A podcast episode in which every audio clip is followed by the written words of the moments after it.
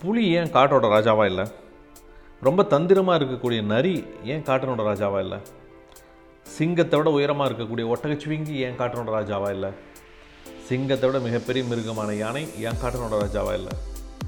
சிங்கத்தை விட வலிமையாக இருக்கக்கூடிய காண்டாமிருகம் ஏன் காட்டனோட ராஜாவாக இல்லை? சிங்கம் தான் காட்டனோட ராஜா. ஏன்? வணக்கம் நண்பர்களே welcome to money mind set at eight Tamil podcast வெற்றிக்கான மாற்றத்திற்கு உங்களோட நான் அஜயகுமார் பெரியசாமி. சிங்கம் ஏன் காட்டனோட ராஜா? அதான் நீங்கள் நம்ம பார்க்க போகிறோம் ஸோ சிங்கத்தோட வலிமையான காண்டாமிருகம் இருக்குது சிங்கத்தோட உயரமான ஒட்டச்சிவங்கி இருக்குது சிங்கத்தோட த தந்திரமான நரி இருக்குது ஸோ இந்த மாதிரி பல மிருகங்கள் வந்து சிங்கத்தை விட தனி எஃபிஷியன்சியோட இந்த காட்டில் இருந்தாலும் கூட சிங்கம் தான் காட்டனோட ராஜாவாக கொண்டாடப்படுது. அது ஏன்? சிங்கத்தினோட ஆட்டிடியூட் அதாவது சிங்கத்தினோட அணுகுமுறை தான் சிங்கத்தை காட்டனோட ராஜாவாக்கியிருக்கு. சரி அணுகுமுறைன்னா என்ன? இப்போ சிங்கம் ஒரு நாளைக்கு பார்த்து நல்ல ஒரு பசியோட காட்டு நடந்து போயிட்டுருக்குன்னு வச்சிங்களேன் சிங்கம் வந்து நல்ல பசியோட காட்டு நடந்து போயிட்டுருக்கு. எதிரில் ஒரு பெரிய யானை வந்துருச்சு. அந்த யானையை பார்த்த அடுத்த செகண்டு சிங்கத்தோட மைண்டில் என்ன தோணும் தெரியுங்களா? திஸ் இஸ் மை லஞ்ச் அதாவது இது என்னோட சாப்பாடு இதை நான் இப்போ சாப்பிட போகிறேன் அப்படின்னு மட்டும்தான் சிங்கத்தோட மைண்டில் வரும். சிங்கத்தோட மைண்டில் எந்த விதமான நெகட்டிவ் தாட்ஸும் வராது. ஐயோ நம்ம தோற்றுருவோமா இது நம்மளை அடிச்சிருமா? இந்த பெரிய தும்பிக்கையால் தூக்கி போட்டுருமா? இந்த பெரிய தந்தத்தினால குத்தி கிழிச்சிருமா? இல்லை இந்த பெரிய கால்களால் நம்மளை போட்டு மெதிச்சிருமா? அந்த மாதிரியான எந்த நெகட்டிவ் தாட்ஸும் கிடையாது. நம்ம பசியோடு இருக்கோம் இவன் நம்மளோட சாப்பாடு இதை நம்ம அடித்து சாப்பிட போகிறோம் அப்படின்னு மட்டும் தான் நினைக்கும். அதே ஃபோர்ஸோடு தான் போய் அடிக்கும்.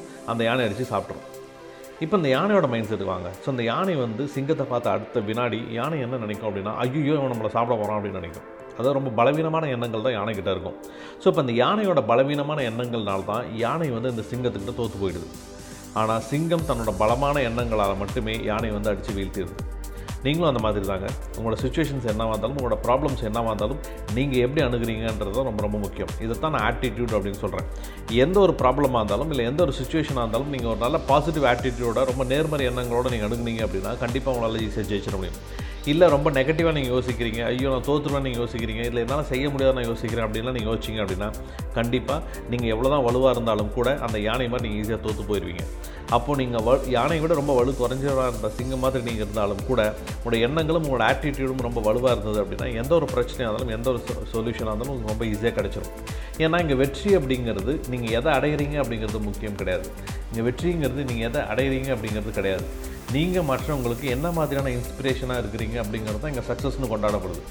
உங்களோட நம்பிக்கை வந்து பார்த்திங்கன்னா உங்களுக்கு மிகப்பெரிய சுதந்திரத்தை கொடுக்கும் உங்களுக்கு. நீங்கள் நல்லா பார்த்துருக்கீங்களா நீங்கள் நல்லா அனுபவிச்சிருக்கீங்களா? ஒரு விஷயத்தில் ரொம்ப நம்பிக்கையோடு இருந்தீங்க அப்படின்னா ரொம்ப ஃப்ரீயாக ஃபீல் பண்ணுவீங்க. அப்புறம் உங்களோட நம்பிக்கை அப்படிங்கிறது உங்களுக்கு மிகப்பெரிய சுதந்திரத்தை கொடுக்கும். ஸோ நீங்கள் ரொம்ப நம்பிக்கையோடு இருந்தீங்கன்னு வச்சிங்களேன் மற்றவங்க என்ன சொல்லுவாங்க இது நான் தோத்துட்டா என்ன பண்ணுறது இதில் எதனா தடைகள் வருமானலாம் நீங்கள் யோசிக்கவே மாட்டீங்க. தைரியமாக அடுத்தடுத்த கட்டத்துக்கு போய்கிட்டே இருப்பீங்க. அப்போ என்னென்னா ஒரு பாசிட்டிவ் ஆட்டிடியூடோட ஒரு ஒரு நேர்மறை எண்ணங்களும் அதான் பாசிட்டிவ் ஆட்டிடியூட் ப்ளஸ் உங்களுக்கான கான்ஃபிடன்ஸ் இருந்துச்சுன்னு வச்சுங்களேன் கண்டிப்பாக எந்த ஒரு சுச்சுவேஷனையும் உங்களால் ஈஸியாக ஹேண்டில் பண்ணிட முடியும். இல்லை எந்த ஒரு ப்ராப்ளத்தையும் உங்களால் ஈஸியாக ஹேண்டில் பண்ண முடியும். எவ்வளோ பெரிய சக்ஸஸையும் ஈஸியாக உங்களால் எட்டி பிடிச்ச முடியும். ஸோ இதுதான் நீங்கள் நம்ம பார்க்குற விஷயங்கள். நண்பர்களே மீண்டும் ஒரு நல்ல எபிசோட நான் உங்களை சந்திக்கிறேன். நான் அஜயகுமார் பெரியசாமி. மீண்டும் நாளை காலை சந்திப்போம்.